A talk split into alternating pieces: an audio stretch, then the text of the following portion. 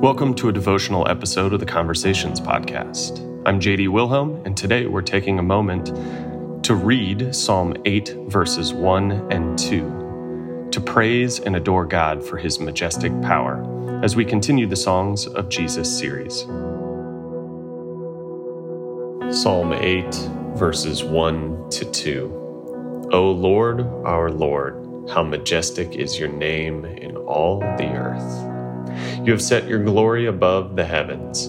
Out of the mouth of babies and infants, you have established strength because of your foes, to still the enemy and the avenger. The most obvious feature of Psalm 8 is the repeated refrain seen here in verse 1. It connotes that everything in the world is evidence of God's sovereign activity. This proclamation of God's reign over the earth frames the psalm.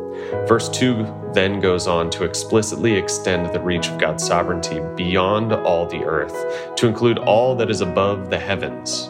The use of God's name and the evidence of his glory bring to mind language that is often used to describe earthly kings throughout the Old Testament.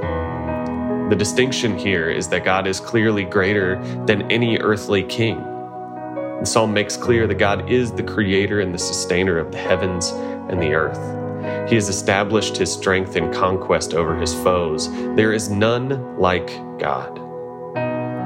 Psalm 8 is unique in that it addresses God in the second person throughout. It does not consist of an invitation to or reasons for praise, but is itself a song of praise to God.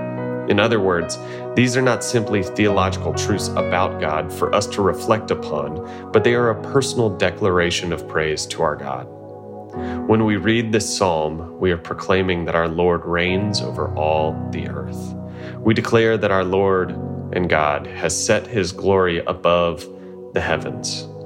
We proclaim the reign of God and claim that truth personally in our lives, regardless of what we are going through.